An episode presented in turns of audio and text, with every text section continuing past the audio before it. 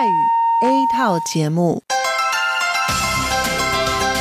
以下请您收听由劳动部劳动力发展署委托制播，中央广播电台所制作的泰语节目。 รายการต่อไปนี้ได้รับการมอบหมายให้จัดทำโดย กรมพัฒนากำลังแรงงาน กระทรวงแรงงาน ไต้หวันสาธารณรัฐจีน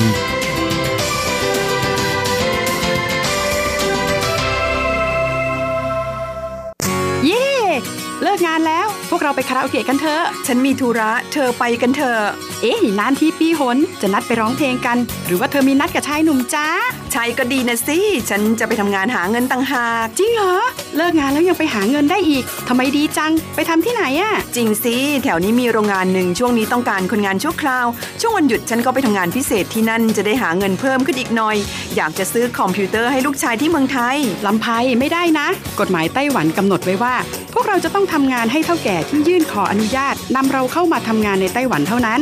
การไปทำงานที่อื่น ถือว่าผิดกฎหมายหากถูกจับได้จะถูกยกเลิกไปอนุญาตทำงาน ไม่เพียงถูกส่งกลับประเทศ ต่อไปก็เข้ามาทำงานในไต้หวันไม่ได้อีกแล้วฮะรุนแรงขนาดนั้นเลยเหรอ จะถูกส่งกลับประเทศไม่สามารถมาทำงานไต้หวันได้อีก งั้นฉันก็ไม่มีทางหาเงินส่งลูกเรียนมหาวิทยาลัยนะสิงั้นก็แย่กว่าเดิมมาสิ ใช่แล้ว ในเมื่อเราเข้ามาทำงานในไต้หวันแล้ว ก็ควรต้องปฏิบัติตามกฎหมายไต้หวัน จึงจะมีโอกาสหาเงินส่งกลับไปช่วยเหลือครอบครัว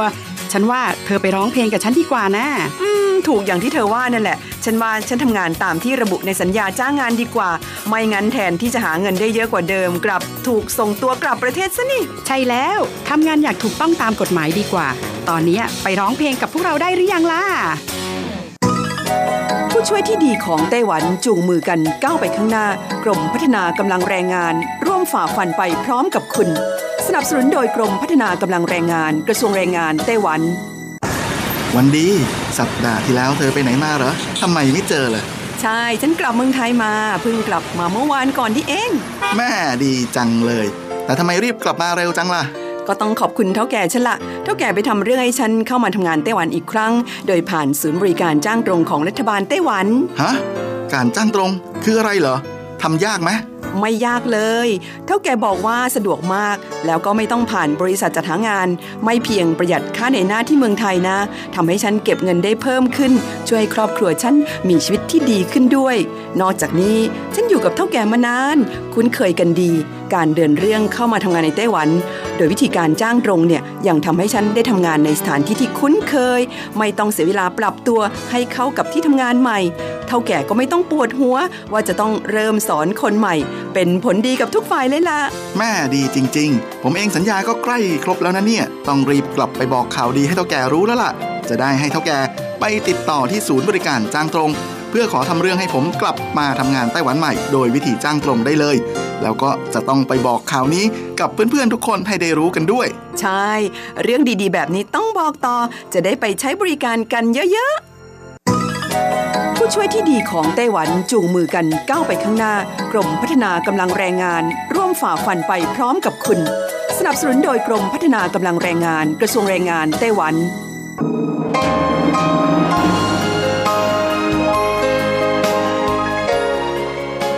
กลับมาฟังขณะนี้ท่านกำลังอยู่กับรายการภาคภาษาไทย Radio Taiwan International หรือ RTI ออกกระจายเสียงจากกรุงไทเปไต้หวันสาธารณรัฐจีน เป็นประจำทุกวันนะครับ นอกจากรับฟังทางเครื่องรับวิทยุได้แล้ว ยังสามารถรับฟังรายการผ่านระบบออนไลน์ได้ที่ thai.rti.org.tw หรือที่ RTI Fanpage นะครับ ขอเชิญติดตามรับฟังรายการของเราได้ ตั้งแต่บัดนี้เป็นต้นไป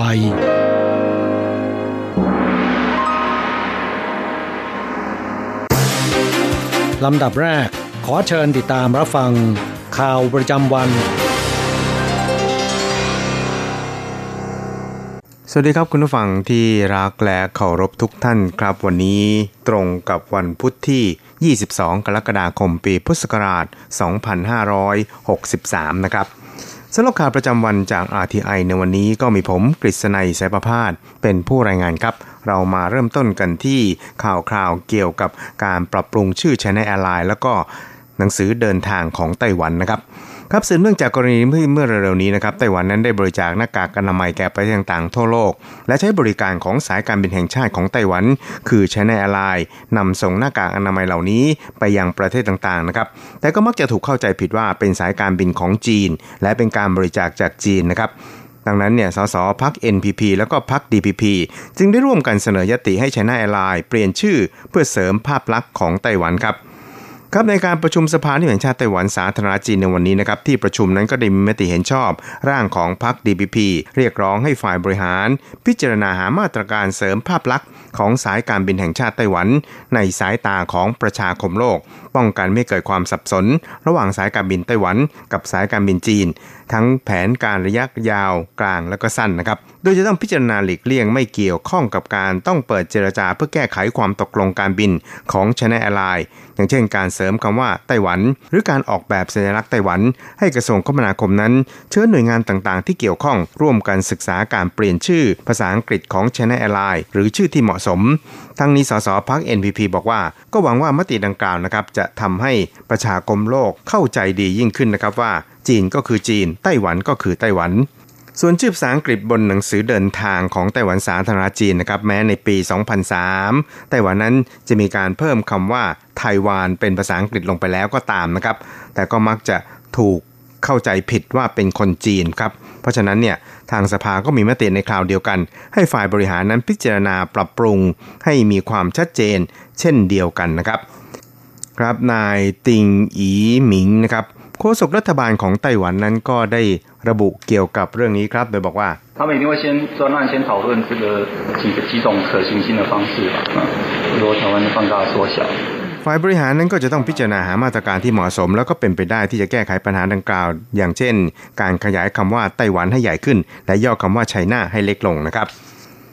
ครับอีกข่าวหนึ่งครับเราไปดูเกี่ยวกับทางด้านรัฐมนตรีกลาโหมสหรัฐย้ำคำมั่นต่อประชาธิปไตยของไต้หวันนะครับ นายมาร์คเอสเปอร์ รัฐมนตรีว่าการกระทรวงกลาโหมสหรัฐนะครับได้แสดงความคิดเห็นผ่านทวิตเตอร์ของทางการเมื่อเย็นวานนี้ครับว่าสหรัฐนั้นจะรักษาคำมั่นสัญญาที่มีต่อประชาธิปไตยของไต้หวันก่อนหน้านี้ในเช้าวันเดียวกันนะครับนายมาร์คเอสเปอร์นั้นก็ได้กล่าวในการสัมมนาออนไลน์ ของสถาบันยุทธศาสตร์ระหว่างประเทศหรือ IISS ว่า จีนนั้นได้มีการซ้อมรบโดยการจำลองการเข้าจู่โจมไต้หวัน ซึ่งถือเป็นการทำลายเสรีภาพของภูมิภาคนี้ และสร้างความเสี่ยงให้แก่การตัดสินใจที่ผิดพลาดด้วยนะครับ ซึ่งก็ส่งผลให้สถานการณ์บนช่องแคบไต้หวันเลวร้ายลงสหรัฐก็จะจำหน่ายอาวุธให้แก่ไต้หวันต่อไปครับ นายมาร์กเอสเปอร์นั้นได้ทวิตเตอร์ย้ำว่าเราจะรักษาคำมั่นที่มีต่อประชาธิปไตยไต้หวัน และได้เชื่อมต่อรายงานข่าวของ Wall Street Journal ที่รายงานข่าวเกี่ยวกับคำกล่าวของเขาในงานสัมมนาดังกล่าวนะครับ ทั้งนี้เป็นการย้ำคำมั่นต่อไต้หวันของเขาอีกครั้ง หลังจากที่เคยกล่าวย้ำเมื่อกลางเดือนมิถุนายนที่ผ่านมา ที่อาศัยช่องทางทวิตเตอร์ทางการย้ำคำมั่นที่มีต่อไต้หวันนะครับ นี่ก็ดีนะครับเขาก็ได้แสดงความปรารถนาที่จะมีโอกาสเยือนจีนอย่างเป็นทางการในปลายปีนี้ เพื่อสร้างกลไกที่จำเป็นในการทำความเข้าใจในยามวิกฤตและร่วมมือเพื่อผลประโยชน์ร่วมกันตลอดจน กระชับให้ทั้งสองฝ่ายนั้นยินดีที่จะแข่งขันกันภายใต้กรอบประชาคมโลกร่วมกันนะครับ อีกข่าวหนึ่งครับเราไปดูข่าวเกี่ยวกับทางด้านศูนย์บัญชาการควบคุมโรคระบาดไต้หวัน ชี้แจงกรณีคนไทย 9 คนกลับจากไต้หวัน มีอาการไข้สูง เมื่อเดินทางถึงสนามบินสุวรรณภูมิเมื่อวานนี้นะครับครับสำนักงงานการค้าและเศรษฐกิจไทยไทเปนะครับก็ได้จะส่งคนไทยกลับบ้านอย่างต่อเนื่องในช่วงสัปดาห์นี้ ซึ่งเที่ยวบินของ EVA นะครับเมื่อวานนี้มีคนไทยจำนวน 9 คนครับถูกตรวจวัดอุณหภูมิร่างกายสูงกว่ามาตรฐานคือ 37.3 องศา จึงถูกนำตัวแยกจากผู้โดยสารอื่น เพื่อตรวจเช็คเชื้อโควิด -19 ที่โรงพยาบาลนะครับแล้วก็ดีนะครับสื่อของไทยนั้นบอกว่า คนไทยที่มีไข้สูงมีจำนวนรวม 15 คนที่กลับจากไต้หวันนะครับแบ่งเป็นเที่ยวบินของ EVA Air 8 คน แล้วก็เที่ยวบินของ China Airlines 7 คนนะครับจึงยังไม่ทราบแน่ชัดว่า คนไทยที่กลับจากไต้หวันเมื่อวานนี้นั้น มีไข้จำนวนเท่าใดกันแน่ครับ ทั้งนี้นะครับนายจวงเหรินเสียงนะครับโฆษกศูนย์บัญชาการควบคุมโรคระบาดไต้หวันก็บอกว่า ขณะนี้กำลังตรวจสอบกับหน่วยงานที่เกี่ยวข้องของไทย แต่คนไทยที่กลับจากไต้หวัน และมีไข้สูงเมื่อสัปดาห์ก่อนจำนวน 6 คน ได้รับแจ้งจากฝ่ายไทยว่ามีเพียงอาการเป็นไข้ 37.5 องศาเท่านั้น ซึ่งก็คาดว่าคราวนี้ก็คงจะเป็นเรื่องที่ทำให้ตื่นเต้นอีกครั้งเท่านั้นนะครับอีกข่าวหนึ่งครับเราไปดูเกี่ยวกับทางด้านสื่อฮ่องกงครับรายงานว่า Constitutional and Mainland Affairs Bureau นะครับหรือ CMAB ของทางการฮ่องกงนั้นยืนยันว่า มีเจ้าหน้าที่ของฮ่องกงที่ประจำในไต้หวัน 2 รายนะครับไม่ได้รับวีซ่าทำงานจากไต้หวันทำให้ต้องเดินทางออกจากไต้หวันกลับฮ่องกงแล้วซึ่งถือเป็นมาตรการตอบโต้ที่ไต้หวันดำเนินการต่อการที่ฮ่องกงประกาศใช้กฎหมาย ความมั่นคงฮ่องกงเมื่อเร็วๆนี้ครับ หนังสือพิมพ์ชิงเต่ารายวันในฮ่องกงและก็สื่อต่างๆในฮ่องกงครับรายงานว่า CMAB ของฮ่องกงนั้นบอกว่าสำนักงงานเศรษฐกิจการค้าและวัฒนธรรมฮ่องกงที่ทำหน้าที่ในการส่งเสริม ปฏิสัมพันธ์ทั้งทางด้านเศรษฐกิจการค้าและวัฒนธรรมกับไต้หวันมาโดยตลอด และจะผลักดันภารกิจที่มีอยู่ต่อไปอย่างต่อเนื่อง ปัจจุบันนั้นก็ยังไม่ได้รับผลกระทบมากมายนักจากกรณีดังกล่าวครับครับความสัมพันธ์ระหว่างไต้หวันฮ่องกงนั้นเลวร้ายลงนะครับ นายหลูฉางสุยผู้อำนวยการสำนักงานไต้หวันประจำฮ่องกง ไม่ได้รับอนุมัติวีซ่าทำงานจากฮ่องกงมานานกว่า 2 ปีแล้ว ส่วนรักษาการผู้อำนวยการคนปัจจุบันก็คือนายกาวหมิงชุนนั้น ก็ต้องเดินทางกลับไต้หวันในเร็วนี้ เนื่องจากทางการฮ่องกงไม่อนุมัติการออกวีซ่าครับในงานข่าวระบุว่าสาเหตุที่ทางการฮ่องกงไม่อนุมัติวีซ่าทำงาน ให้แก่เจ้าหน้าที่ไต้หวันประจำฮ่องกงครับเนื่องจากเจ้าหน้าที่เหล่านี้นั้น ปฏิเสธที่จะลงนามในหนังสือรับรองหลักการจีนเดียว นี่ก็ดีครับคณะกรรมการกิจการจีนแผ่นใหญ่ของไต้หวัน ไม่ได้ยืนยันข่าวดังกล่าวแต่อย่างใดครับครับคณะกรรมการกิจการจีนแผ่นใหญ่หรือ MAC ของไต้หวันระบุก่อนหน้านี้ว่า ในช่วงหลายปีที่ผ่านมานะครับปัญหาความสัมพันธ์ระหว่างไต้หวันกับฮ่องกงได้อาศัยสมาคมส่งเสริมความร่วมมือเศรษฐกิจวัฒนธรรมไต้หวันฮ่องกงแล้วก็ฮ่องกงไต้หวัน ซึ่งไม่เคยมีข้อเรียกร้องใดๆเพิ่มเติม จากที่มีการลงนามในความตกลงระหว่างกันครับแต่ก็ไม่ได้รับคำตอบจากฝ่ายฮ่องกงหรือว่ามีข้อจำกัดที่ไร้เหตุผลใดๆ MAC ไต้หวันย้ำว่า นหลักการต่างตอบแทนนั้นไต้หวันจึงต้องมีปฏิกิริยา และดำเนินการที่จำเป็น เพื่อปกป้องเกียรติภูมิและศักดิ์ศรีแห่งชาตินะครับ อีกข่าวหนึ่งครับก็อาจจะเป็นข่าวไม่ค่อยสู้ดีสำหรับแรงงานไต้หวันนะครับ เพราะว่าไต้หวันนั้นก็เตรียมปฏิรูปกองทุนบำเหน็จบำนาญครับนางสีหมิงชุนนะครับรัฐมนตรีว่าการกระทรวงแรงงานไต้หวันได้สัมภาษณ์ รายการวิทยุรายการหนึ่งในไต้หวันนะครับ เมื่อวานนี้ย้ำว่า รัฐบาลนั้นไม่มีวันปล่อยให้กองทุนบำเหน็จบำนาญแรงงานต้องล้มละลายครับ แต่เมื่อโครงสร้างประชากรเกิดการเปลี่ยนแปลงไปเป็นอย่างมาก กองทุนบำเหน็จบำนาญแรงงานไต้หวัน ก็ต้องทำอะไรสักอย่าง ซึ่งคาดว่าจะต้องเริ่มดำเนินการภายใน 2 ปี ส่วนรายละเอียดในการปฏิรูปนะครับ นางสีนั้นก็ย้ำว่า คงจะไม่มีการใช้วิธีเพียงแค่การปรับเพิ่มค่าเบี้ยประกันเพียงอย่างเดียวเท่านั้นนะครับครับท่านรัฐมนตรีว่าการกระทรวงแรงงานไต้หวันบอกว่าโครงสร้างสังคมไต้หวันนั้นเปลี่ยนไปอย่างรวดเร็วครับ มีบุตรน้อย สังคมผู้ชราประกอบกับการกำหนดอัตราเบี้ยประกันภายแรงงานในตอนแรกนั้น ก็กำหนดไว้ค่อนข้างต่ำจึงเป็นที่แน่นอนนะครับว่า รายรับกับรายจ่ายของกองทุนจะต้องไม่สมดุลกันอย่างแน่นอน ซึ่งในช่วง 3 ปีที่ผ่านมาก็ขาดดุลไปแล้วถึง 20,000 ล้าน NT นะครับ ซึ่งมีเพียงรายได้จากการบริหารกองทุนมาเสริมเท่านั้น เพราะฉะนั้นหากไม่รีบดำเนินการปฏิรูปก็จะทำให้กองทุนบำเหน็จบำนาญแรงงานนั้นล้มละลาย ในอีกประมาณ 6 ปีข้างหน้าก็คือปี 2026 เพราะฉะนั้นจึงไม่อาจหลีกเลี่ยงที่จะต้องดำเนินการปฏิรูปกองทุนนี้ได้ครับ หนังสือนั้นก็ระบุอีกครับบอกว่าการปฏิรูปกองทุนบำเหน็จบำนาญแรงงานไต้หวันมีอยู่ 4 วิธีด้วยกันนะครับ ก็คือประกอบไปด้วยการปรับอัตราพี่ประกัน การปรับอัตราการคำนวณอายุงาน การคำนวณเงินเดือนเฉลี่ย และการขอรับเงินอุดหนุนจากรัฐบาล ซึ่งที่ผ่านมานะครับสภาพแรงงานได้แสดงความคิดเห็นว่า การปฏิรูปกองทุนนั้นสามารถที่จะใช้วิธีการปรับเพิ่มเบี้ยประกันได้นะครับ แต่ว่าวิธีการอื่นๆนั้น ห้ามที่จะไปแตะต้อง แต่หากจะทำก็ต้องให้ครอบคลุมทุกด้าน ปัจจุบันอัตราเบี้ยประกันสูงสุดตามกฎหมายอยู่ที่ 12%เท่านั้นนะครับ หากต้องการให้รายรับกับรายจ่ายของกองทุนสมดุล ก็ต้องปรับเป็นถึง 27.94%ของเงินเดือน เพราะฉะนั้นจึงพิจารณาเพียงอัตราเบี้ยประกันเพียงอย่างเดียวไม่ได้ครับครับ สุดท้ายเราไปดูข่าวเกี่ยวกับคูปอง 3 เท่า ดัน Summer Travel Expo แน่นขนาดไปด้วยผู้คนครับ Summer Travel Expo ไทเปเริ่มแล้วนะครับ เมื่อปลายสัปดาห์ที่ผ่านมา มีผู้คนแห่แหนช้อนของถูกเข้าคิวก่อนเปิดงานถึง 3 ชั่วโมงครับ ในมือนั้นก็กำคูปอง 3 เท่า เตรียมช็อปโปรแกรมทัวร์ภายในประเทศ ให้สมใจกับที่ต้องรอคอย แล้วก็อดกลั้นมานานกว่าครึ่งปีเพราะวิกฤตโควิด -19 ที่ผ่านมานะครับ ส่วนบริษัทท่องเที่ยวนะครับ ก็งัดกลยุทธ์เพื่อดึงดูดลูกค้าให้มากที่สุด ทั้งลดแลกแจกแถม ใช้คูปอง 3 เท่า ยังได้สิทธิพิเศษไม่น้อยโดยเฉพาะอย่างยิ่ง แหล่งท่องเที่ยวอีหลานฮวาเลียและไถตงได้รับความนิยมเป็นพิเศษ อีกอย่างงานนี้ก็เป็นงานแรกของปีนี้ เพราะฉะนั้นบางคนเนี่ยก็ถึงกับเตรียมคูปอง 3 เท่าของคนทั้งบ้าน4 คน12,000มาเตรียมช็อปโปรแกรมทัวร์ในวันนี้ให้จุใจทีเดียว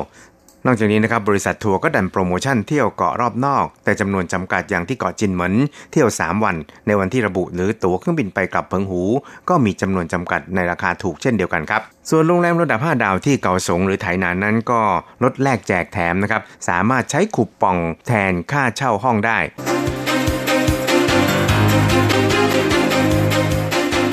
ต่อไปขอเชิญฟังข่าวต่างประเทศและข่าวจากเมืองไทยค่ะ สวัสดีค่ะคุณผู้ฟังที่เคารพ ช่วงของข่าวต่างประเทศและข่าวในเมืองไทยรายงานโดยดิฉันการจยากริชยาคมค่ะ ข่าวต่างประเทศสำหรับวันนี้นั้นเริ่มจากข่าว บริษัทยาของจีนแผ่นดินใหญ่ เริ่มทดลองวัคซีนในบราซิลแล้ว ซีโนแวคบริษัทยาของจีนแผ่นดินใหญ่ เริ่มทำการทดลองวัคซีนต้านโควิด -19 ในบราซิลแล้ว โดยจะใช้เวลาทั้งสิ้น 3 เดือน จากสถิติล่าสุดณวันที่ 22 กรกฎาคม 2563 บราซิลมียอดผู้ติดเชื้อสะสมรวม 2,166,532 คน มากเป็นอันดับ 2 ของโลก และมีผู้ติดเชื้อรายวันเพิ่มขึ้นจำนวนมาก ล่าสุดในช่วง 24 ชั่วโมงที่ผ่านมา ผู้ติดเชื้อเพิ่มขึ้นเกือบ 45,000 คน บราซิลจึงมีส่วนช่วยในการทดลองวัคซีนของหลายประเทศ เช่นความร่วมมือระหว่างมหาวิทยาลัยออกซฟอร์ดของอังกฤษ กับบริษัทยาแอสตราเซเนกาวัคซีนที่ผลิตโดยบริษัทไฟเซอร์และบริษัทไบโอเทค รวมทั้งบริษัทซีโนแวคของจีนแผ่นดินใหญ่ ซึ่งจะทำการทดลองกับอาสาสมัคร 9,000 คนในรัฐต่างๆ 6 รัฐ ด้านนายดีมาสโควาส ประธานสถาบันบูตันตันของบราซิลกล่าวว่า หากวัคซีนมีความปลอดภัยและมีประสิทธิภาพ บราซิลจะได้รับวัคซีนจากจีนแผ่นดินใหญ่จำนวน 120 ล้านโดสในช่วงต้นปีหน้า ข่าวต่อไป ผลสำรวจเผยคนญี่ปุ่น 66เปอร์เซนต้องการให้เลื่อนหรือยกเลิกการแข่งขันกีฬาโอลิมปิกโตเกียว บรรษัทกระจายเสียงของญี่ปุ่นหรือ NHK จัดทำผลสำรวจความคิดเห็นของประชาชนในหัวข้อโอลิมปิกเกมสโตเกียว ที่มีกำหนดจัดงานในเดือนกรกฎาคมปีหน้า หลังจากถูกเลื่อนออกไปหนึ่งปี เนื่องจากการแพร่ระบาดของโรคโควิด -19 พบว่าชาวญี่ปุ่นประมาณ 2 ใน 3 เห็นว่า การแข่งขันกีฬาโอลิมปิกและพาราลิมปิกที่กรุงโตเกียวควรจะเลื่อนออกไปอีก หรือไม่ก็ยกเลิก ผู้ตอบแบบสอบถามร้อยละ71 เห็นว่า พวกเขายังสนใจหรือสนใจระดับหนึ่งกับเกมการแข่งขัน ซึ่งถือว่าลดลง 9%จากการสำรวจในช่วงปลายเดือนมีนาคม เมื่อครั้งที่มีการจัดกำหนดการใหม่ ส่วนกำหนดจัดงานในเดือนกรกฎาคมปีหน้าร้อยละ 35 เห็นว่าน่าจะเลื่อนการแข่งขันออกไปอีกร้อยละ 31 เห็นว่าควรยกเลิก และร้อยละ 26 เห็นว่าควรจัดตามกำหนดที่วางไว้ ในจำนวนผู้ที่เห็นว่าควรยกเลิกไปนั้นร้อยละ 54 เชื่อว่าการระบาดของโรคมีแนวโน้มที่จะดำเนินต่อไปร้อยละ 14 กังวลเรื่องการระบาดที่อาจเพิ่มขึ้นในประเทศ และอีกร้อยละ 14 ต้องการให้นำงบประมาณไปใช้ในการป้องกันไวรัสแทน ส่วนผู้ที่เห็นว่าควรเลื่อนการแข่งขันออกไปอีกในจำนวนนี้ร้อยละ 38 เห็นว่า ความพยายามของนักกีฬาควรได้รับการตอบแทน ขณะที่ร้อยละ 21 หวังว่าจะได้เห็นโอลิมปิกเกมจัดขึ้นในญี่ปุ่น และร้อยละ 18 เห็นว่า เงินและเวลาที่ใช้ไปในการเตรียมการไม่ควรสูญเปล่า ส่วนร้อยละ 41 ของผู้ที่เห็นว่าควรจัดการแข่งขันขึ้นตามกำหนดระบุว่า ต้องการเห็นความพยายามของนักกีฬาได้รับการตอบแทน ต่อไปขอเชิญคุณผู้ฟังรับฟังข่าวในเมืองไทยค่ะ ผลโพชี้ ชาวไทยกังวลโควิด -19 ระบาดรอบสองนิดาโพเปิดเผยผลสำรวจความคิดเห็นของประชาชนเรื่องโควิด -19 รอบ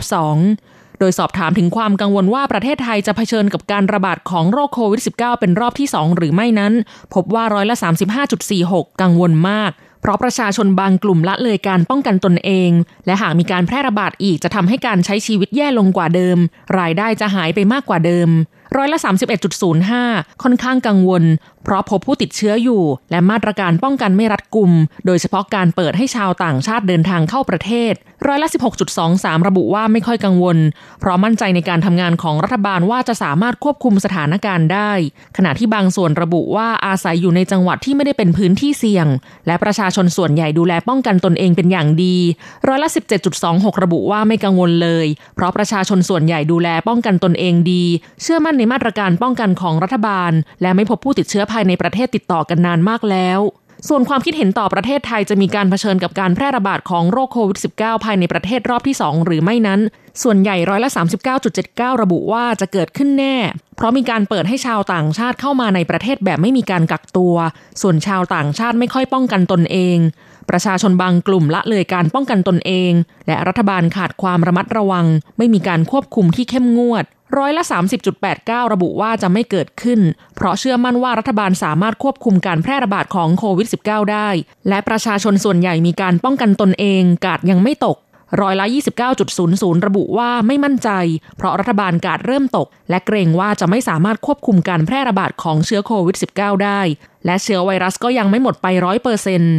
ส่วนร้อยละ 0.32 ระบุว่า ไม่ตอบ ไม่ทราบ ไม่สนใจ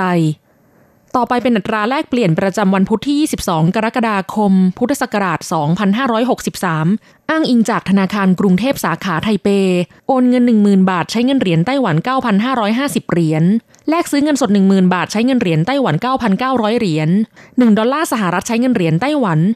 29.66 เหรียญแลกซื้อค่ะ คุณผู้ฟังคะนั่นเป็นช่วงของข่าวต่างประเทศและข่าวในเมืองไทย รายงานโดยดิฉันกัญจยากริชยาคมค่ะ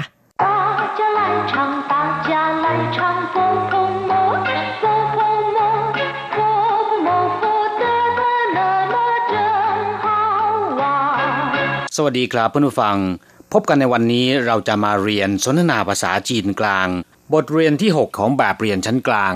บทที่ 6 ลดความอ้วน ในบทนี้เราจะมาเรียนคำสนทนาที่เกี่ยวกับการลดความอ้วน 第六课减肥一对话我胖了，我的胃口太好了。该节食了，如果我节食，天天都觉得饿，去参加减肥班嘛，有用吗？应该有用吧。第六课减肥บทที่ 6 ลดความอ้วน 我胖了我的胃口太好了ฉันอ้วนขึ้น ฉันกินเก่งทีเดียว หรือว่าฉันกินอะไรก็อร่อยไปหมด พังก็แปลว่าอ้วนนะครับ我胖了ฉันอ้วนขึ้น我的胃口太好了หมายถึงว่า ฉันเจริญอาหารมาก หรือว่ากินอะไรก็อร่อยไปหมดนะครับ胃口ก็แปลว่า เจริญอาหาร胃口太好了ก็คือเจริญอาหารมาก กินอะไรก็อร่อยไปหมด 该节食了ควรจะลดหรือว่าจำกัดอาหารได้แล้วเ节食ก็คือ ลดหรือว่าจำกัดอาหารนะครับ如果我节食天天都觉得饿ถ้าหากฉันจำกัดอาหารหรือว่าลดการรับประทานอาหารลง ก็จะรู้สึกหิวทุกวัน如果ก็คือถ้าหากเ节食ก็คือจำกัดหรือว่าลดการทานอาหารลงเทียนเทียนก็คือทุกวัน都觉得饿จะรู้สึกหิว 去参加减肥班嘛ไปเข้าคอร์สลดความอ้วนสิ ไปเข้าร่วมหลักสูตรลดความอ้วนสิ参加หมายความว่าเข้าร่วมเจียนเฟยปั้นก็คือคอร์สลดความอ้วน หรือว่าหลักสูตรลดความอ้วนนะครับคำว่ามาในที่นี้นะครับ ซึ่งอยู่ท้ายประโยคเนี่ยก็จะมีความหมายคล้ายๆ กับคำว่า สิ ในภาษาไทยนะครับอยู่ย่งมาได้ผลหรือ หรือว่ามีประโยชน์หรือ ยิ่งไก有用吧คงจะได้ผลมั้ง หรือควรจะได้ผลมั้งครับผู้ฟังหลังจากทราบความหมายของคำสนทนาในบทนี้ไปแล้ว ต่อไปขอให้พลิกไปที่หน้า 28 นะครับ เราจะไปทำความรู้จักกับคำศัพท์ใหม่ๆในบทเรียนนี้ พังแปลว่าอ้วน อ้วนท้วน ตรงข้ามกับคำว่าเซ้าที่แปลว่าผอม พังจือก็คือคนอ้วน เฟยพังอ้วนในลักษณะที่ค่อนข้างจะน่าเกลียด ไม่ค่อยน่าดูนะครับ คำว่าพังจะใช้กับคนเท่านั้น แต่ถ้าหากว่าใช้กับสัตว์ เราจะใช้คำว่าเฟยซึ่งก็แปลว่าอ้วนเช่นกัน อย่างเช่นว่าเฟยจูหมูอ้วนเฟยเร่เนื้อมันใช่แปลว่า ผัก อาหารหรือกับข้าว อย่างเช่นว่าไทกัวช่ อาหารไทยไทกัวช่เหิงล่า อาหารไทยมีรสเผ็ดมาก จงกัวช่ อาหารจีน จงกัวช่ปีเจ้าตั้นอาหารจีนรสชาติค่อนข้างจะจืดชืดหม่ใช่ซื้อผักหรือว่าซื้อกับข้าวชี่เจี้ยช่างหม่ใช่ไปจ่ายตลาดหรือว่าไปซื้อผักในตลาด你做的菜很可口อาหารที่คุณปรุงรสชาติอร่อยมากเร่แปลว่าเนื้อหรือว่าเนื้อหนังเพื่อนฟังต้องระมัดระวังในการออกเสียงในคำนี้นะครับ โดยจะออกเสียงเป็นตัวรอเรือ ไม่ใช่เป็นตัวยอยักษ์ ออกเสียงเป็นเร่ไม่ใช่เป็นเย่นะครับเร่แปลว่าเนื้อ อย่างเช่นว่าจูเร่เนื้อหมูจีเร่เนื้อไก่หนิวเร่เนื้อวัวเฟยเร่เรียนไปแล้วเมื่อสักครู่นี้นะครับ แปลว่า เนื้อที่มีมันนะครับ ตรงข้ามกับคำว่าเซ่าเร่ที่แปลว่าเนื้อแดง คือเนื้อสัตว์ที่ไม่มีมัน เร่ทรง แปลว่าหมูหยอง เอื้อ แปลว่า หิวหรือว่าหิวโหวยตรงข้ามกับคำว่า เป่า ที่แปลว่า อิ่ม เช่น ตู้จื่อเอื้อ ท้องหิว ซึ่งก็คือหิวข้าวนะครับ อยากจะทานอาหาร นี่ เอื้อปูเอื้อ คุณหิวไหมหัวปูเอื้อ ผมไม่หิว ไกแปลว่า พึงหรือว่าควรนะครับ อย่างเช่นว่า ไกชื่อฟันล่ะ ควรทานข้าวแล้ว ไก่ช่างปันล่ะ ควรเข้างานได้แล้ว该睡觉了ควรนอนหลับได้แล้ว这一回该我了คราวนี้ควรจะเป็นตาของผมบ้างละ่ะ这工作该你来做งานนี้ควรจะให้คุณทำคำว่าไกนะครับ มีความหมายหลายอย่างด้วยกันขึ้นอยู่กับว่าใช้ในประโยคอะไรนะครับ อย่างเช่น เมื่อใช้ในประโยคอุทาน ก็จะมีความหมายเหมือนกับคำว่า คงจะหรือว่าช่างในภาษาไทยนะครับ อย่างเช่นว่า 要是可以去玩该多好ถ้าไปเที่ยวได้คงจะดีทีเดียว胃口ก็แปลว่าการเจริญอาหารหรือไม่เจริญอาหารนะครับ อย่างเช่นว่า今天胃口真好วันนี้เจริญอาหารจังเลย我的胃口不太好ผมไม่ค่อยเจริญอาหารเท่าไหร่ หรือไม่ค่อยอยากจะทานอาหารนะครับคำว่าเว่ยก็แปลว่ากระเพาะอาหารเข่า แปลว่าปากนะครับ เมื่อนำคำสองคำนี้มารวมกัน เป็นเว่ยเข่ากลายเป็นศัพท์ใหม่ที่หมายถึงการเจริญอาหารหรือไม่เจริญอาหารนะครับเจี๋ยสือแปลว่ารับประทานอาหารแต่น้อยจำกัดการรับประทานอาหาร หรือลดการรับประทานอาหารลง เพื่อวัตถุประสงค์ในการลดความอ้วน อย่างเช่นว่า我又胖了一公斤该节食了ผมอ้วนขึ้นอีกหนึ่งกิโลกรัม ควรจะลดอาหารได้แล้ว คำว่าเจี๋ยนะครับมีความหมายหลายอย่างด้วยกันอย่างเช่นว่า แปลว่าปล้อง แปลว่าตอน หรือเทศกาลก็ได้นะครับ แต่ในที่นี้จะแปลว่าประหยัดมัธยัติอย่างเช่นว่าเจี๋ยเฉิงเฉียนประหยัดเงิน เจี๋ยเฉิง时间ประหยัดเวลาคำว่าสือนะครับ แปลว่าอาหาร อย่างเช่นคำว่าสืออูมีความหมายว่าอาหาร เมื่อนำทั้งสองคำมารวมกันนะครับ ก็จะได้ความหมาย แปลว่า ประหยัดในการทานอาหาร นั่นก็คือลดการทานอาหารลงนั่นเอง เจียนเฟยแปลว่าลดความอ้วน เจียนก็คือลด อย่างเช่นว่า เจียนชิงจงเลี่ยง ลดน้ำหนักลง เจียนเฉาลดน้อยลง เจียนเจ้าลดราคา 减薪 ลดเงินเดือน 肥 เรียนไปแล้วนะครับ แปลว่าอ้วน ซึ่งหมายถึงความอ้วนที่ค่อนข้างจะน่าเกลียดนะครับ 减肥 ก็คือลดความอ้วน 减肥班 เป็นคอร์สหรือว่าเป็นหลักสูตรการลดความอ้วน ซึ่งในปัจจุบันผู้คนนิยมที่จะไปเข้าคอร์ส 减肥班 เพื่อไปลดความอ้วนนะครับ เนื่องจากกินดีอยู่ดีมากขึ้น แน่นอนสิ่งที่ตามมาก็คือความอ้วนลำพังเฉพาะคำว่าปัน แปลว่า ชั้น แปลว่ากะคอส เที่ยว ครั้งนะครับ อย่างเช่นว่า หลวนปัน การทำงานที่ใช้ระบบเปลี่ยนกะ คุ้ยว่าปัน หลักสูตรหรือว่าคอร์สสอนสนทนาภาษานะครับจาปันทำโอทีขวั่นปัน เปลี่ยนกะหนาอีปันเฟจีเที่ยวบินที่เท่าไหร่ชันจาแปลว่าเข้าร่วม อย่างเช่นว่า今天的聚会你要不要参加การสังสรรค์ร่วมรับประทานอาหารในวันนี้ คุณจะเข้าร่วมด้วยหรือไม่我想参加公司的旅游活动ผมอยากจะเข้าร่วมกิจกรรมการท่องเที่ยวของบริษัท ยิงไก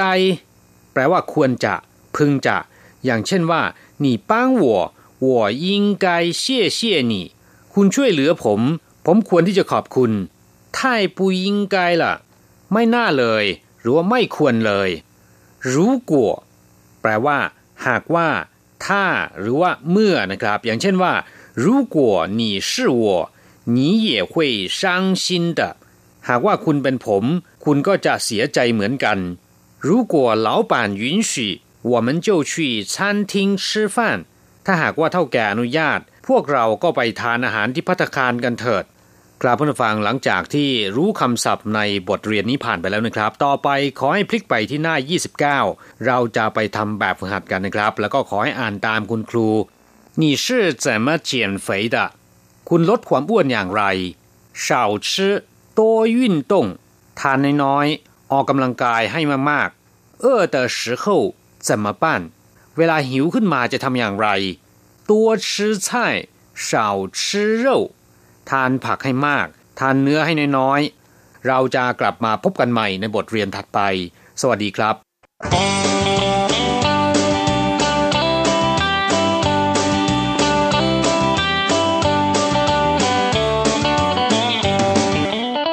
ฟังขณะนี้ท่านกำลังอยู่กับรายการภาคภาษาไทย RTI เอเชียสัมพันธ์ลำดับต่อไปขอเชิญท่านมาร่วมให้กำลังใจแด่เพื่อนแรงงานไทยที่ประสบปัญหาและความเดือดร้อน ในช่วงไขปัญหาแรงงาน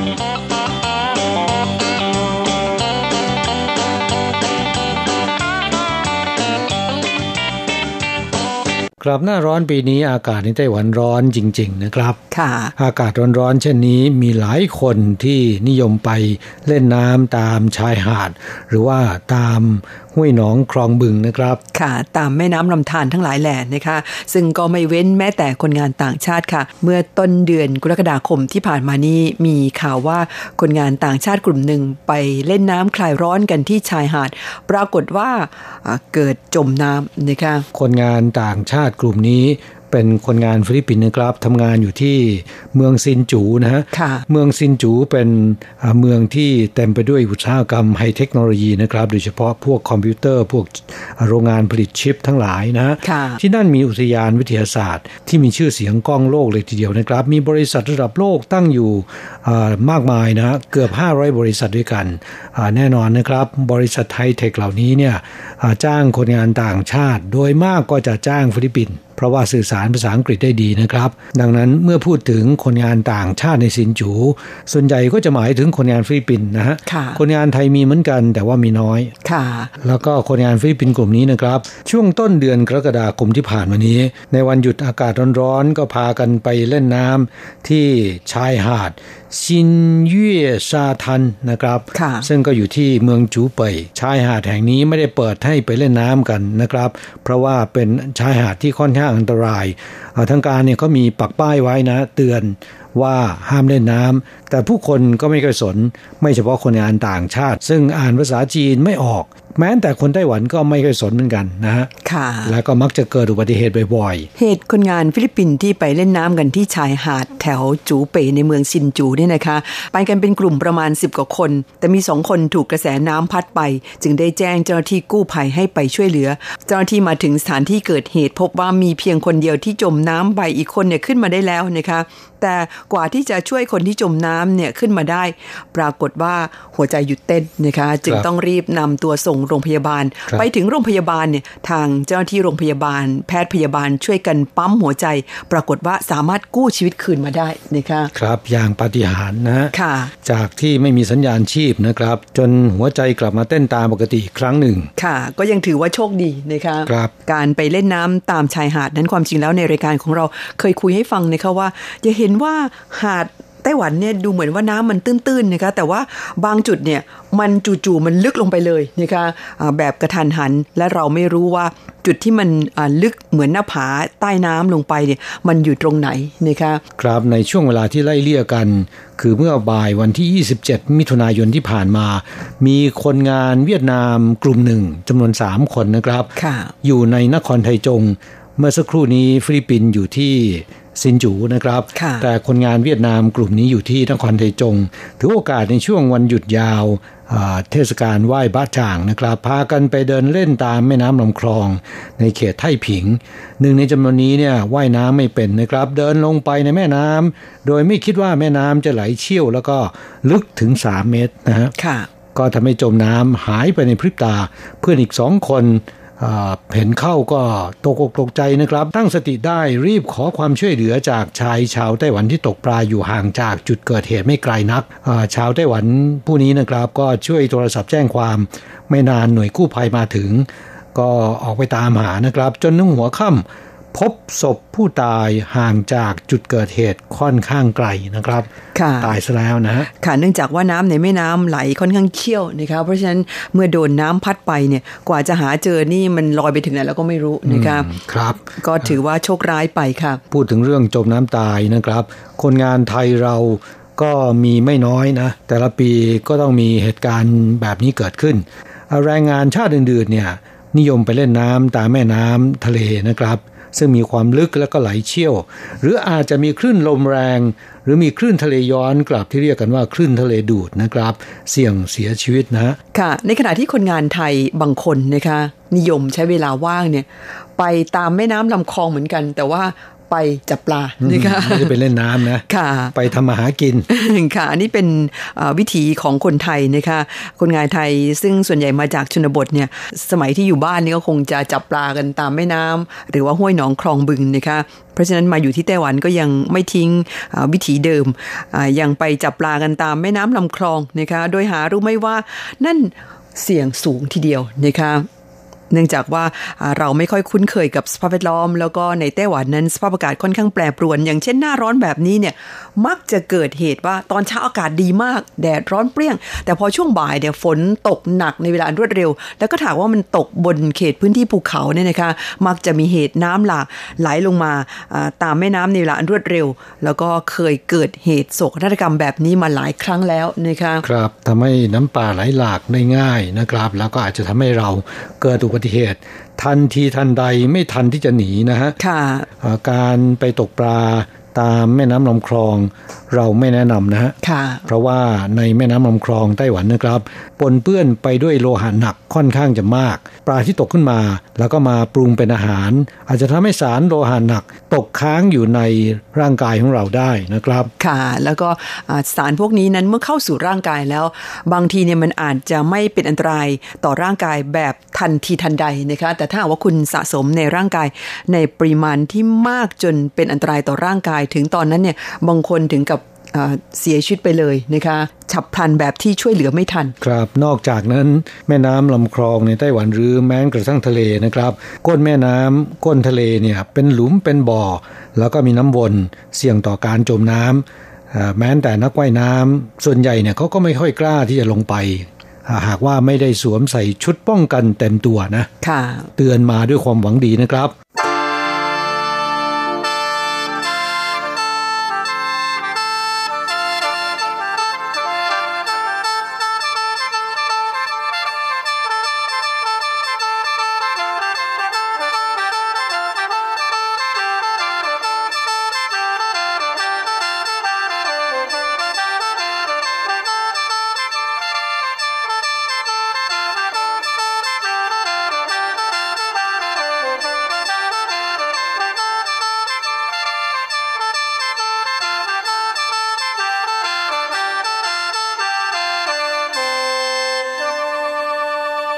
ครับเราอาจจะเกิดอุบัติเหตุเมื่อไหร่ก็ได้นะฮะไม่ว่าจะเกิดจากการจมน้ำหรือว่าเกิดอุบัติเหตุในที่ทำงาน หรือแม้กระทั่งคนงานไทยเนี่ยที่มักจะป่วยเป็นโรคไหลตายนะครับ เหตุการณ์เหล่านี้หากว่าเราพบเห็น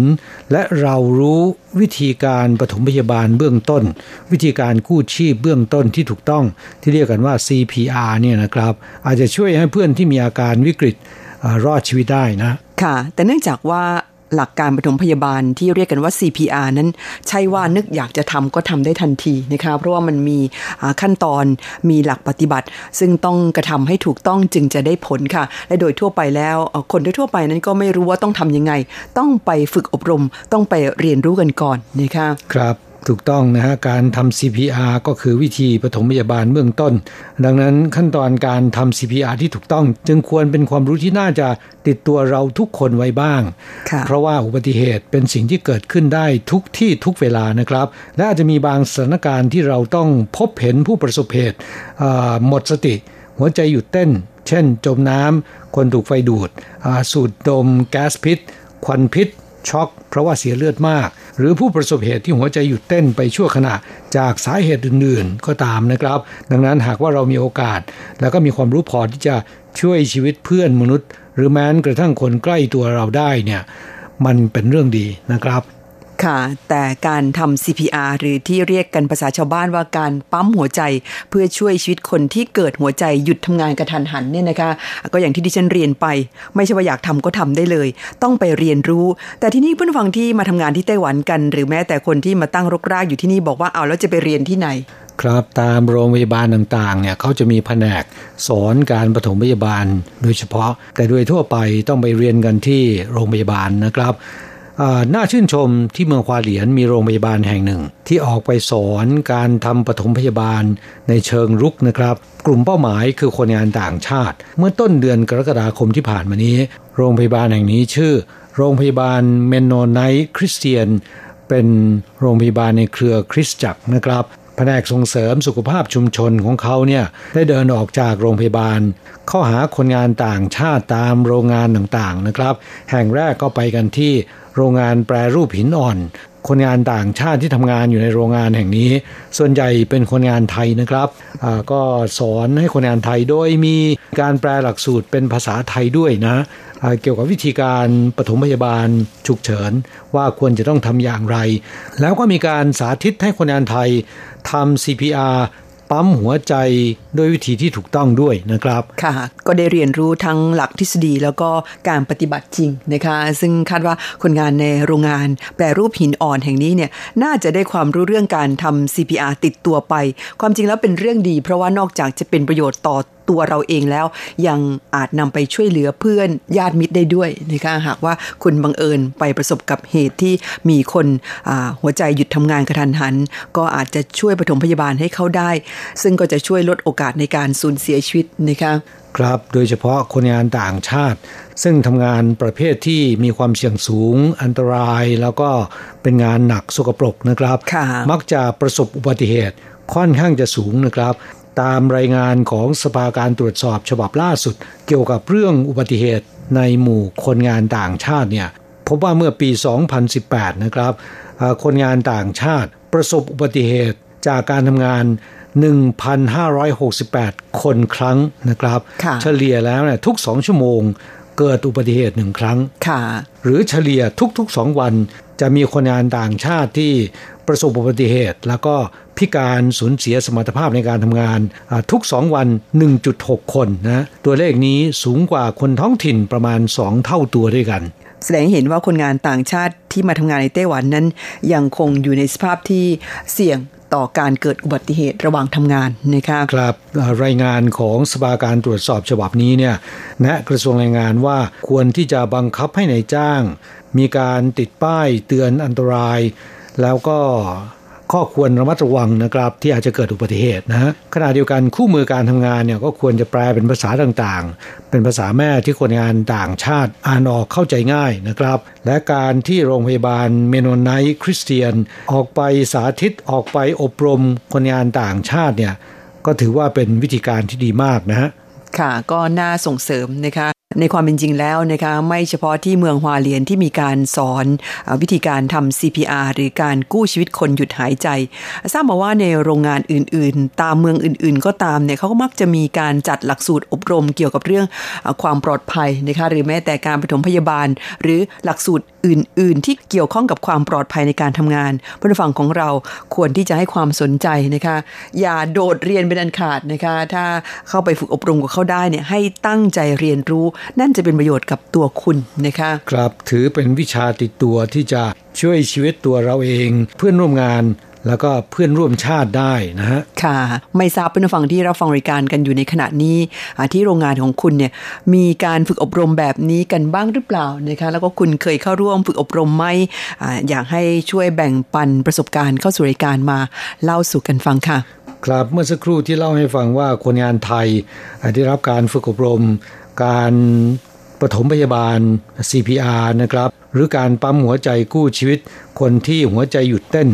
อ่าซึ่งหลังจากที่ได้รับการฝึกอบรมแล้วเนี่ยคนงานกลุ่มนี้นะครับ ก็มีความมั่นใจ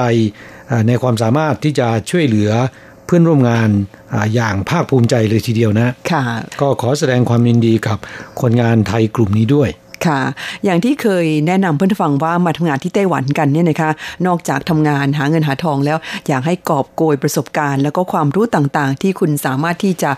เรียนรู้ได้ในไต้หวันติดตัวกลับไปด้วยนะคะ ซึ่งรวมถึงเรื่องของอการปฐมพยาบาล หรือว่าหลักความปลอดภัยในการทำงานอย่างนี้เป็นต้น ถือว่าเป็นความรู้ที่เราได้รับติดตัวกลับเมืองไทยไปนะคะ วงนี้พักกันสักครู่หนึ่งค่ะ มาฟังเพลงขั้นรายการกันสักหนึ่งเพลง แล้วช่วงหลังกลับมาคุยกันต่อ ครับเรามาฟังเพลงจากการขับร้องของไผ่พงศธรนะครับ เพลงที่มีความหมายมาก คนแท้ต้องไม่ท้อมอบแด่เพื่อนฟังทุกๆคนนะครับ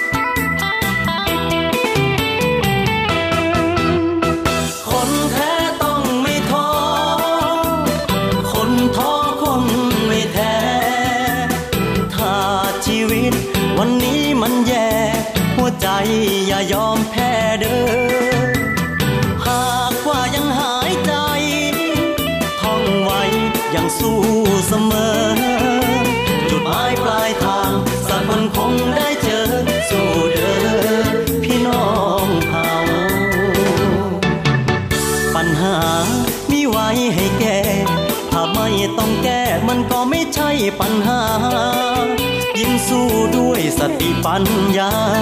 กี่ปัญหา มันก็บรรเทาหากหนึ่งสมองสองมือ ยึดถือความขยันคือเก่า หนักหนักเดียวมันก็คงเบา เดียวเฮาก็หาทางออกเจอ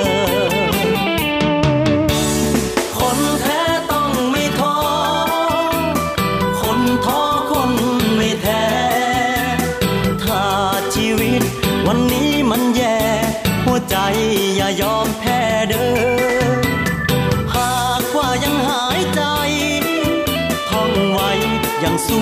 ស្មើ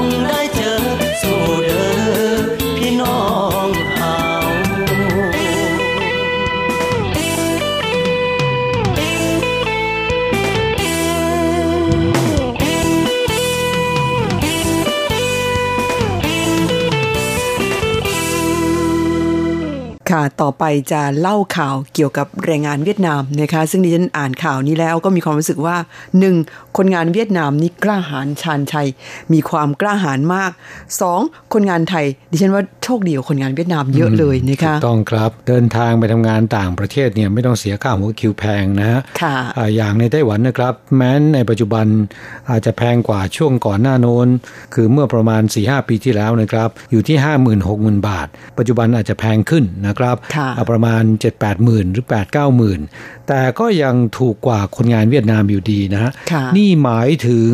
อ่าเดินทางมาทำงานอย่างถูกกฎหมายนะครับ คนงานเวียดนามเนี่ยต้องเสียประมาณร่วม 2 0 0 0 0 0 บาท ขณะที่มาอย่างผิดกฎหมายเนี่ยแพงกว่านั้นนะ ค่ะ แล้วก็แปลกที่ว่าคนงานเวียดนามกล้าเดินทางมาทำงานในไต้หวันแบบผิดกฎหมาย ไม่ใช่มาทางเครื่องบินนะคะ มาทางเรือด้วยซ้ำไป เขาเรียกมนุษย์เรือครับ ซึ่งมนุษย์เรือส่วนใหญ่ในปัจจุบันนะครับก็คือคนเวียดนามนั่นเองนะค่ะข่าวนี้นะคะเขารายงานเมื่อช่วงต้นเดือนกรกฎาคมที่ผ่านมาบอกว่าเรือลาดตระเวนของสำนักงานป้องกันชายฝั่งไต้หวันนะคะไปลาดตระเวนแล้วก็สามารถสกัดจับ แรงงานเวียดนามได้ 30 คนที่นั่งเรือมาจากเมืองจีนนะคะแล้วก็กะว่าจะอ่าลักลอบขึ้นฝั่งที่บริเวณเมืองผิงตงนะคะทางตอนใต้สุดของเกาะไต้หวัน หน่วยยามฝั่งของไต้หวันอ่าเห็นเรือประมงลำหนึ่งแหมท่าทางมันผิดปกตินะคะครับแล้วก็มาในยามกลางคืน จึงสกัดจับแล้วก็ขึ้นไปตรวจบนเรือ พบว่ามีคนงานเวียดนามถึง 30 คนนะคะครับเรือประมงลำเล็กๆนะฮะยัดเยียดกันอยู่30 คน คล้ายปลากระป๋องนะค่ะ เนื่องจากยังเป็นช่วงที่มีการป้องกันโรคโควิด -19 นะคะ ทางเจ้าหน้าที่ยามฝั่งเนี่ยก็ไม่กล้าที่จะเข้าใกล้แรงงานเวียดนามเหล่านี้ขึ้นไปพบว่ามีแรงงานเวียดนามอยู่บนเรือจำนวนมาก ก็เลยใช้วิธีลากเรือประมงลำนี้นะคะ เข้าฝั่งไป จากนั้นไปสวมชุดป้องกันเชื้อโรคมาซะก่อน จึงเข้าไปนำตัวคนงานเวียดนาม แล้วก็ลูกเรือประมงขึ้นฝั่งนะคะส่งไปยังสถานกักกัน หลังจากที่มีการสอบสวนก็พบว่าแรงงานเวียดนาม 30 คนนี่แบ่งเป็นหญิง 7 คน ชาย 23 คน อายุประมาณ 20 เศษเศษนะครับครับ และส่วนใหญ่นะเกือบจะทั้งหมดนะครับคือ 29 คน เคยมาทำงานที่ไต้หวันแล้วนะครับ หลบหนีในจ้างโดนจับส่งกลับประเทศ กลับไปที่บ้านแล้วเนี่ยไม่มีงานทำนะฮะค่ะยิ่งสถานการณ์โควิด -19 ที่บานปลายไปทั่วโลกเนี่ยก็ทำให้อุตสาหกรรมต่างๆ ประสบภาวะซบเซานะครับ โดยเฉพาะอย่างยิ่งคนงานเวียดนามที่อยู่ในชนบทแถวๆเวียดนามเหนือเนี่ยค่อนข้างจะยากจน และที่เดินทางมาทำงานที่ไต้หวันส่วนใหญ่ก็มาจากบริเวณแถบนี้นะฮะค่ะเนื่องจากว่าพื้นที่เอ่อบริเวณทางตอนเหนือของเวียดนาม หรือว่าแถวเวียดนามเหนือเนี่ยนะคะมีพรมแดนติดกับประเทศจีนนะคะเอ่อบริเวณมณฑลกวางซี เพราะฉะนั้นชาวเวียดนามเหนือจำนวนไม่น้อยนะคะที่ต้องการจะลักลอบมาทำงานในไต้หวัน แล้วก็ไม่สามารถเดินทางมาแบบ ถูกกฎหมายได้ ก็อย่างที่เรียนไปอย่างที่ 29 คนเนี่ยเคยมาแล้วถูกจับเพราะว่าหลบหนีไป ทีนี้เขาก็ห้ามเข้าประเทศใช่ไหมคะ ก็ต้องมากันแบบผิดกฎหมาย ก็เลยใช้วิธีการอ่าเดินทางข้ามพรมแดนมาทางประเทศจีนนะคะผ่านมณฑลกวางซีแล้วก็ล่องลงใต้มาแถวแถวๆมณฑลกวางตุ้ง ซึ่งอยู่ฝั่งตรงข้ามกับไต้หวันนะคะ จากนั้นนั่งเรือแล้วก็ข้ามมาที่ไต้หวัน เพื่อหาทางลักลอบขึ้นฝั่งนะคะมันไม่ใกล้นะประมาณ 3-400 กิโลเมตรนะครับค่ะเอ่อแล้วก็ถ้าหากว่าเกิดมีคลื่นยักษ์เนี่ยอาจจะทำให้เรือประมงอับปาง เสียชีวิตกลางทะเลก็ได้นะครับ คือค่อนข้างเสี่ยงนะคะไม่ว่าจะเป็นเรื่องของอาภัยทางทะเล หรือแม้แต่เสี่ยงที่จะถูกจับเมื่อคุณจะลักลอบขึ้นบก เพราะว่าไต้หวันนั้นอ่าหน่วยยามชายฝั่งนี้เขามีการลาดตระเวนกันเป็นประจำนะคะครับแล้วก็เหตุการณ์ที่อ่า จับหรือว่าสกัดคนลักลอบขึ้นฝั่ง ซึ่งส่วนใหญ่ในระยะหลายปีมานี้มีแต่คนเวียดนามทั้งนั้น เมื่อก่อนยังมีชาวจีนแผ่นดินใหญ่นะคะเดี๋ยวนี้ไม่มีแล้ว เหลือแต่ชาวเวียดนามนี่แหละค่ะ อาศัยเดินทางทางเรือมา แล้วก็จะลักลอบขึ้นฝั่ง ก็โดนจับกันเป็นประจำที่ที่ฉันบอกว่าเสี่ยงต่ออาภัยทางทะเลแล้ว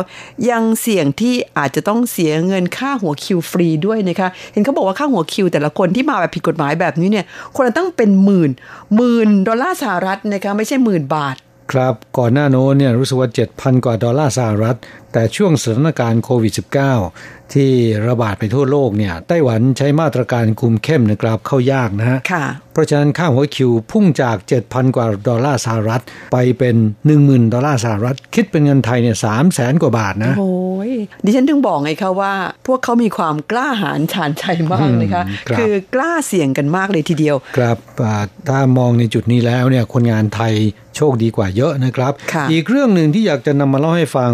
ก็เป็นเรื่องของกลิ่นน้ำหอมที่แรงงานต่างชาตินิยมใช้ ซึ่งคนไต้หวันเขาบอกว่าไม่เคยคุ้นเท่าไหร่นักนะครับค่ะโชเฟอร์รถโดยสารประจำทางคนหนึ่ง ถึงขั้นที่ไม่ยอมให้คนงานต่างชาติ โดยสารรถประจำทาง โดยอ้างว่ากลิ่นน้ำหอมในตัวของคนงานต่างชาติเนี่ยมันฉุนเกินไป แถมยังใช้คำไม่สุภาพต่อคนงานต่างชาติ ถูกผู้โดยสารคนท้องถิ่น ถ่ายคลิปโพสต์ใน Facebook นะครับเอ่อทางเทศบาลนครไทจงเนี่ยก็มีการตรวจสอบ แม้นว่าโชเฟอร์รายนี้จะขับรถโดยสารประจำทางของบริษัทขนส่งเอกชนนะครับ แต่ก็ต้องปฏิบัติตามระเบียบกฎหมายนะฮะค่ะเมื่อมีการตรวจสอบแล้วเนี่ยพบว่าอ่ามีการด่าแล้วก็ มีมารยาทที่ไม่ดีต่อผู้โดยสารที่เป็นแรงงานต่างชาติจริง จึงสั่งปรับโชเฟอร์รายนี้นะครับ 5,000 เหรียญไต้หวัน และบริษัทขนส่งต้นสำกัดคาดโทษโชเฟอร์รายนี้ไว้ด้วย หากเกิดเหตุการณ์ในทำนองนี้ขึ้นอีก จะถูกไล่ออกนะ โอ้คาดคิดไม่ถึงว่ากลิ่นหอมๆจากน้ำหอมที่คนงานต่างชาติใช้กันเนี่ยทำให้อ่าคนท้องถิ่นเนี่ยนะคะรู้สึกรับไม่ได้ อย่างโชเฟอร์รายนี้ท่าทางอาจจะไม่ค่อยชอบกลิ่นน้ำหอม แต่ดิฉันคิดว่าน่าจะมีเหตุผลอย่างอื่นด้วยนะเขาคงจะมีอ่าความรู้สึกที่ไม่ดีกับคนงานต่างชาติมาก่อน หรือเคยเกิดเหตุอะไรมาก่อนนะคะเพราะอันนี้มันผิดปกติโดยทั่วไปแล้วคนไต้หวันส่วนใหญ่มีความเป็นมิตร ถึงจะไม่ชอบแต่ก็ไม่ถึงขั้นเหยียดขนาดนี้นะคะไม่ยอมให้ขึ้นอ่ารถประจำทางอ่าดูจากผู้โดยสารที่อ่าถ่ายคลิปนี้ก็แสดงให้เห็นว่าก็มีคนไต้หวันอีกจำนวนไม่น้อยทีเดียว เขาเห็นว่าพฤติกรรมแบบนี้เนี่ยไม่ใช่เป็นเรื่องที่ถูกต้องนะคะ คนงานต่างชาติที่ถูกกล่าวหาว่า ใส่น้ำหอมกลิ่นฉุนเกินไปเนี่ยนะครับ ขึ้นรถที่หน้านิคมอุตสาหกรรมไทจง ซึ่งแถวนั้นจะมีคนงานฟิลิปปินส์มากเป็นพิเศษนะฮะค่ะข่าวนี้แม้นจะไม่ได้ระบุว่าเป็นคนงานชาติใด แต่ก็สันนิษฐานว่าน่าจะเป็นฟิลิปปินส์นะฮะค่ะแต่ไม่ว่าจะเป็นฟิลิปปินส์ไทยหรืออินโดนีเซียนะครับ กลิ่นน้ำหอมที่นิยมใช้กันเนี่ยอาจจะไม่ใช่เป็นกลิ่นที่คนไต้หวันคุ้นกันเท่าไหร่นักนะ ค่ะ คือเรื่องของรสนิยมนี่มันพูดกันยากนะคะ อย่างเอ่อคนจากภูมิภาคเอเชียตะวันออกเฉียงใต้หรือว่าชาวอาเซียนอย่างคนไทยคนฟิลิปปินส์หรือคนอินโดนีเซียเนี่ยดิฉันว่าเอ่อความชื่นชอบนั้นไม่ค่อยจะต่างกันมากเท่าไหร่นักนะคะ กลิ่นหอมๆแบบนี้เนี่ยเอ่อเราค่อนข้างชอบ แต่คนไต้หวันกลับไม่ค่อยคุ้นเคยนะคะ หรือถ้าจะให้ดิฉันพูดเนี่ยต้องพูดว่าคนไต้หวันส่วนใหญ่ ถ้าเป็นชาวบ้านทั่วๆไปเนี่ยไม่ค่อยใช้น้ำหอมกันด้วยซ้ำนะคะ ครับ เพราะฉะนั้นใส่น้ำหอมที่หอมเกินไปก็เป็นเรื่องได้นะ ค่ะ เรื่องนี้สอนให้รู้ว่าเวลาใส่น้ำหอมเหยาะนิดๆก็พอ อย่าเหยาะเยอะนะคะ เดี๋ยวไม่ได้ขึ้นรถเมล์ที่คุณพูดที่เหมือนกับใส่น้ำปลาเลยนะ ค่ะ ก็เป็นเรื่องขำๆเกี่ยวกับอ่ากลิ่นหอมของแรงงานต่างชาติที่ไม่น่าจะเกิดเหตุการณ์แบบนี้แต่มันก็เกิดขึ้นแล้วนำมาเล่าให้ฟังค่ะ ครับเวลาของเราในวันนี้ก็ใกล้จะหมดลงแล้วนะ ช่วงท้ายมาฟังเพลง เพราะๆจากการขับร้องของไผ่พงศธรเพลงที่ชื่อว่าลูกต่อจอวอนะครับ จากนั้นเราจะกลับมาพบกันใหม่ที่เก่าเวลาเดิมในสัปดาห์หน้าสำหรับวันนี้ สวัสดีครับ สวัสดีค่ะ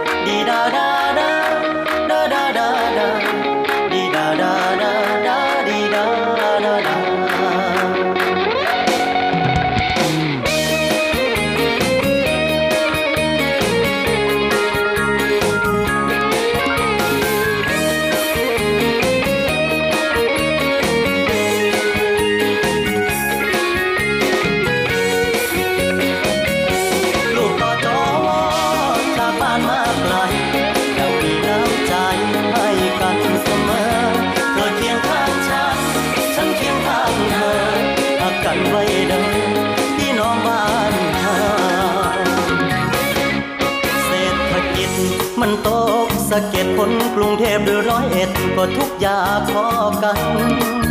โชคดีที่ยังได้ทำงาน โชคดีที่ยังมีข้าวใส่จานสู้ไปวันต่อวันพอไม่ให้อดตายอยู่ตึกสูงหรือในโรงงานขับแท็กซี่โดยสารหรืออยู่วินมอไซค์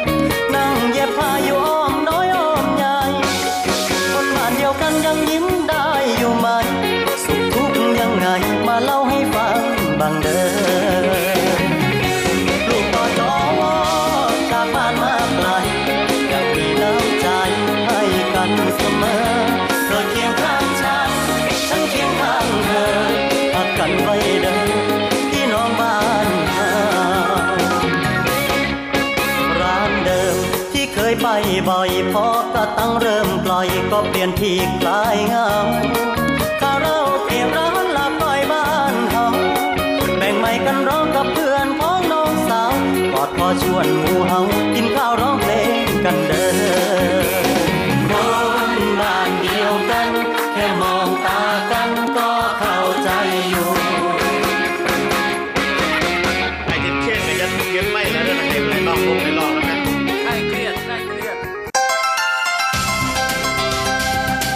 以上节目是由劳动部劳动力发展署委托制播，中央广播电台制作的泰语节目。